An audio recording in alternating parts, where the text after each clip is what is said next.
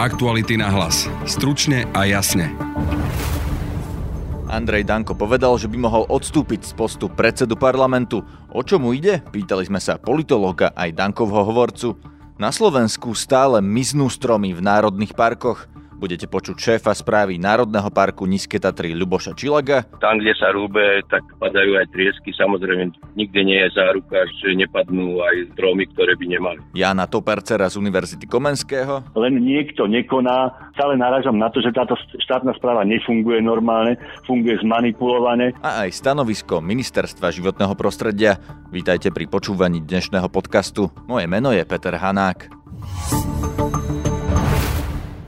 Predseda parlamentu a šéf es en es Andrej Danko v rozhovore pre Plus jeden deň povedal, že uvažuje o svojom konci vo funkcii predsedu parlamentu, aby mohol pred voľbami chodiť po regiónoch a doviesť es en es k historickému výsledku. Označil už aj svojho možného nástupcu v kresle šéfa parlamentu, terajšieho predsedu poslaneckého klubu es en es Tibora Bernaťáka. Ako to máme čítať? Odpovedá politológ Pavol Baboš z Filozofickej fakulty Univerzity Komenského. Je to naozaj nezvyčajné a Andrej Danko musí pod tlakom alebo pod vplyvom viacerých okolností, lebo ak sa pozrieme na ten posledný škandál s rigoróznou prácou, tak v slovenskej politike v minulosti bolo veľa prípadov, ktoré vykazovali podobné známky a k žiadnym odstúpeniam nedošlo. A, a dokonca ani sa nezdá, aby voliči boli práve na toto citliví. Takže samotný škandál s rigoróznou prácou za tým asi nebude. Andrej Danko mal v minulosti aj zdravotné problémy, možno, že kombinácia týchto faktorov ho nutí premýšľať o, o rezignácii. Dalo by sa to brať aj tak, že sa naozaj, tak ako to on sám povedal, chce vybrať do regiónov a, a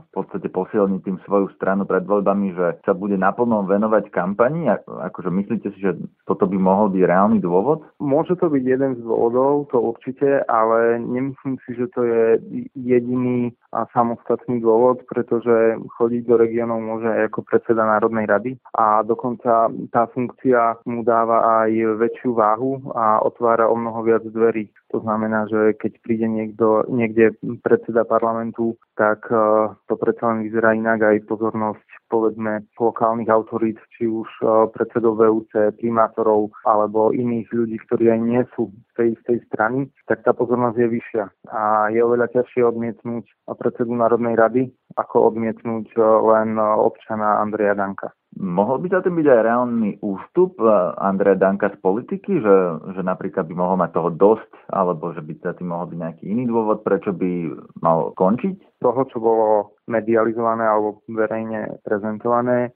si nemyslím, že to je ústup. Ambície Andreja Danka boli ešte prinedávnom veľmi vysoké. Ak, tak je to naozaj skôr len nejaká pauza, možno na utišenie vášni, ktoré momentálne sú uh, okolo neho, ale nemyslím si, že by iba na základe toho, čo povedal, sa chystalo ísť z politiky úplne. Aká je teda politická budúcnosť Andreja Danka? Myslíte si, že môže byť takým tým politikom, ktorý zaujme masy? Povedzme, že zaujme miesto Roberta Fica? Alebo to bude skôr, tak ako vlastne teraz sa to ukazuje v prieskumoch, človek s potenciálom desať percentnej strany? Veľmi ťažko sa to predvídá, pretože to nie je iba v rukách Andreja Danka. Každopádne Slovenská národná strana má stabilné miesto na politickej scéne, má aj istý potenciál na rast, na ďalšie získavanie voličov, a to aj od a to aj voličov Smeru, ako ste naznačili. Na druhej strane Robert Fico sa tiež nikam nechystá, nekončí v politike. Práve naopak možno sledovať, ako keby dostal nový vietor do plachiet. Nemyslím si, že by už v najbližších voľbách sa, povedzme, ich miesta mohli vymeniť. A myslíte si, že Andrej Danko má šancu niekedy napríklad zostavovať vládu? Všetko závisí od výsledkov volieb a od ďalších okolností. Momentálne vidíme, že preferenčne najsilnejší je Smer, ale viem si predstaviť situáciu, kedy by tá Slovenská národná strana mohla byť, povedzme, na druhom mieste a zostavovať vládu bez víťaza, čo v slovenskej politike tiež je bežná záležitosť. Z minulosti to poznáme, ale tie okolnosti momentálne Andrejovi Dankovi takto naklonené nie sú. O reakciu som požiadal aj hovorcu Andreja Danka, Tomáša Kostelníka. Táto úvaha, ktorá, ktorá zaznela, ktorá rezonovala dnešným dňom, je len jedna z viacerých alternatív, nad ktorými pán predseda Národnej rady Slovenskej republiky rozmýšľa. Túto myšlienku vyslovil z dôvodu, že chce sa venovať viac aj, aj strane, stranické agende, čomu teraz ako predsedovi Národnej rady e, nie veľmi vychádza časovo.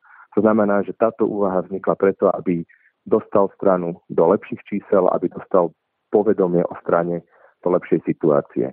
Takže to nie je ústup Andreja Danka do úzadia, je to skôr o jeho nejakej vyššej stranickej ambícii dosiahnuť viac v parlamentných voľbách. Áno, presne tak. A takisto aj ten rozhovor, v ktorom to povedal, bol robený predtým, než sa začala riešiť jeho rigorózna práca. To znamená, že to nie je reakcia na, na, na, na túto situáciu, ktorá vznikla. Je to už dlhšia myšlienka, nad ktorou sa zamýšľa. Iní predsedovia politických strán, či už je to Smer alebo aj iné strany, dokážu robiť kampaň, a to aj v regiónoch, aj popri svojich funkciách, a to dokonca aj popri výkonných funkciách alebo funkciách vo výkonnej moci, ako premiér alebo ministri. Prečo to nedokáže Andrej Danko? Toto je skôr otázka priamo, priamo na pána predsedu.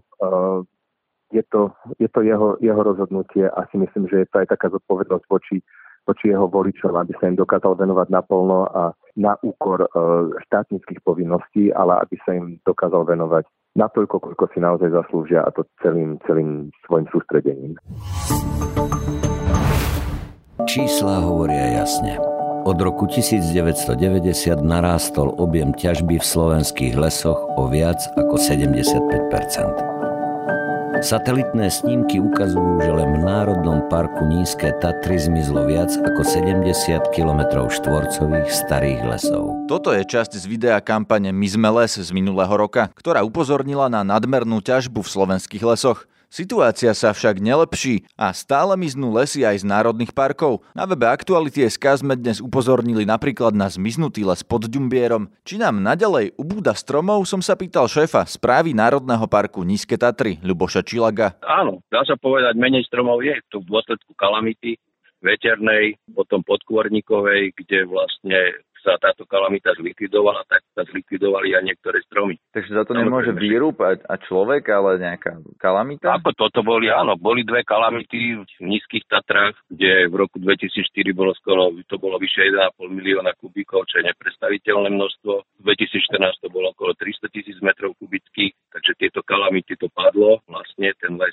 padol, jednoducho padol. Hej. A to doteraz sa ťaží teda iba to, čo samozrejme padlo. Len likvidujú vlastne tieto kalamity. Takže nerúbe sa do nejakých živých stromov, ale len do tých, ktoré už sú postihnuté niečím. Tak, pozrite sa, ako sa hovorí, že tam, kde sa rúbe, tak padajú aj triesky. Samozrejme, nikde nie je záruka, že, že nepadnú aj stromy, ktoré by nemali. A kto by to mal zaručiť, že, že to bude fungovať tak, aby padli to len teda tie, ktoré majú? No tak zaručiť by to mal, viete, to je, to je taká, to je tiež uh, taká diskutabilná otázka.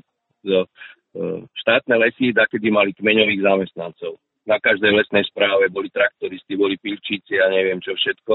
To sa všetko poprepúšťalo, že sa to všetko bude robiť dodávateľsky, tak to robia všelijaké rôzne firmy. Čo ja viem, na Horej Hrone prídu ľudia z Oravy, ktorí k tomu územiu nemajú ani vzťah, tak potom sa stávajú aj také veci, že prirúbnú aj také, takéto, čo by sa nemalo, hej, pri tejto likvidácii kalamity. Že náhodou, či úmyselne, alebo, alebo s nejakým zámerom? No, to, alebo to už je ťažko povedať, viete, na drevo bol vždy biznis, no, takže čo vám budem o tom hovoriť. A stáva sa aj u vás vo vašom národnom parku, že ustupuje les biznisu? Biznisu, no to je... No teraz ste povedali, že drevo je biznis, že či teda tak vám jasné, niekto tak berie? Akože, ja hovorím biznis taký, akože, že, že drevo, ako sa s tým obchoduje. To sú otázky, bože, na mňa určite nie. Rozumiem, ale ako šéf Národného parku, teda v akom stave máte Národný park? Ubúda vám toho lesa, či nie? Tak ja hovorím, v dôsledku kalamity môžeme to vyčísliť, že tých stromov, ako lesa, akože neberie len podľa toho, že či sú tam osemdesiatročné vzrastlé stromy, ktoré mm. vidíte z diaľky. To, čo sa vám zdá ako holina z nejakých troch kilometrov, tak tam už môže, môžu byť, čo ja viem, jeden a pol metrové stromy. Takže vlastne no. tvrdíte, že to len trvá, že, že lesa na Slovensku prakticky ubúda len kvôli kalamite, vy to znova vysadíte a teda o niekoľko no, rokov budeme mať znova les. Samozrejme, jasné, to je povinnosť do troch rokov vlastne to, tieto kalamity zabezpečiť tak, aby tam následne znova vyrástol plnohodnotný lesný biotop. Ako to teda je s miznutím slovenských lesov? Je to taký problém, na aký upozorňovala kampaň My sme les, vedec Ján Topercer z Univerzity Komenského. Áno, je to stále problém. Aj podľa výskumov nezávislých výskumníkov je tej ťažby priveľa. Čo to znamená, že tej ťažby priveľa? Lebo keď som teraz hovoril so šéfom Národného parku Nízke Tatry, ten mi povedal, že sú, boli dve veľké kalamity a stále sa len odstraňujú ich dôsledky, takže vlastne nikto nerúbe živé stromy, iba vyvážajú už to v podstate spadnuté alebo napadnuté drevo. Prečo to problém? To je problém, lebo aj to padnuté, napadnuté drevo je súčasť lesného ekosystému, aj v ňom neprestávajú žiť organizmy a prebiehať všetky tie prírodné procesy, ktoré v lese prebiehajú. To je zneužívanie tejto situácie, najmä v národných parkoch a v tých chránených územiach vyššieho rangu, ešte teda rezerváciách a aj prísnych rezerváciách, zneužívanie tejto situácie na, na ťažbu, na zisk. Rozumiem, ale o tie lesy sme už prišli, nie? O, o tieto, ale práve, práve nie. To je hlbšie. To chápanie lesa, teda nevidieť pre stromy alebo konkrétne pre smreky, les to nie je dobre. Les to nie sú len tie stromy. To sú aj tie byliny, aj tie povrchové proste vrstvy humusu, aj korene, použitie s hubami. To všetko je les a o to neprídeme tým, že nám tam nejaký vietor vyvalí nejakých neviem koľko hektárov lesa. Mm-hmm.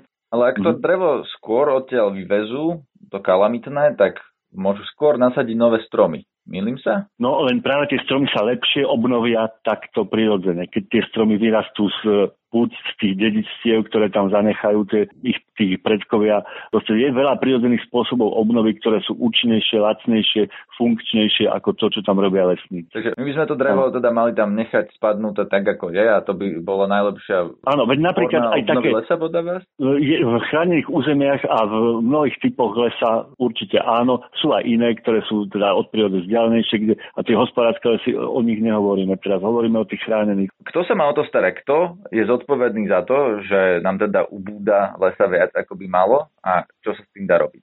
Ja si myslím, že hlavnú časť zodpovednosti nesú práve orgány a organizácie ochrany prírody, pretože nekonajú, nevyužívajú všetky tie možnosti, ktoré im zákon dáva. A to je teda kto, lebo ktoré orgány, čo by mali? Orgány robiť? Napríklad príde prvostupňové, teda okresné úrady, odbory starostlivosti o životné prostredie a správy národných parkov takisto, ktoré pre ne pripravujú odborné stanoviska. Takže oni by Keby mohli zabrániť tomu, aby sa, aby sa to ťažilo, nerobia to? Aby sa to, aby sa to, áno, už v niektorých prípadoch tak sú známe tie rozsudky o Smrekovici alebo o Bystrej doline. Tamto tie obvodné úrady príslušné, to vtedy ešte obvodné úrady životného prostredia vydali takéto zákazy, obvodný úrad v Ružomberku alebo v Brezne, a pokračovalo to potom tým súdnym pokračovaním, ale obhájili to. Takže takéto postupy spojení s paragrafmi teda o neničení biotopov, to, čo som už hovoril. Že ťažbou je dobre známe a vyskúmané, že takouto ťažbou, odstraňovaním týchto aj popadaných stromov sa môžu poškodiť biotopy mnohých aj európsky významných druhov, počnú s tým vykričaným hlucháňom, o ktorom sa tak veľa hovorí, ale aj cez nejaké menšie druhy, až po úplne mikroorganizmy v pôde. Takže pokiaľ niekto, niekomu naozaj záleží na ochrane týchto organizmov, tak začne konať. Ale ak niekomu nezáleží, tak nekoná. Toho sme svedkami na Slovensku. Prepáčte, pán Topercer, teda kto nekoná a kto presne by mal čo urobiť? E, začína to tými okresnými úradmi životného prostredia, odboru, odbory starostlivosti. Mali zakázať ťažbu, alebo čo, čo je riešenie? No, áno, mohli by vydať zákaz na ťažbu v tom území alebo v tej časti e, toho územia európskeho významu, ktoré je cenné. Prečo to podľa vás nerobia? Lebo je to pohodlnejšie asi, alebo im to neohrozí fleky, ak mám takto jednoducho povedať. Budú na svojich miestach ďalej. Prepáčte, ale nerozumiem, nerozumiem tomu, že, že teda ich prácou je chrániť ano. Prírodu. Ako môžu si, ako ste povedali, ponechať svoje miesta, ak to nerobia? Práve, že takto v fungujúcej e, štátnej správe sa viac vypláca nerobiť problémy, nezasahovať do vecí, ktoré idú iným smerom, teda v tomto prípade k ťažbe. Kto je zodpovedný za to, že tie jednotlivé úrady nekonajú? Kto je ten, ten strešný orgán? Akože ministerstvo životného prostredia? Áno, ministerstvo. Je to v rezorte životného prostredia.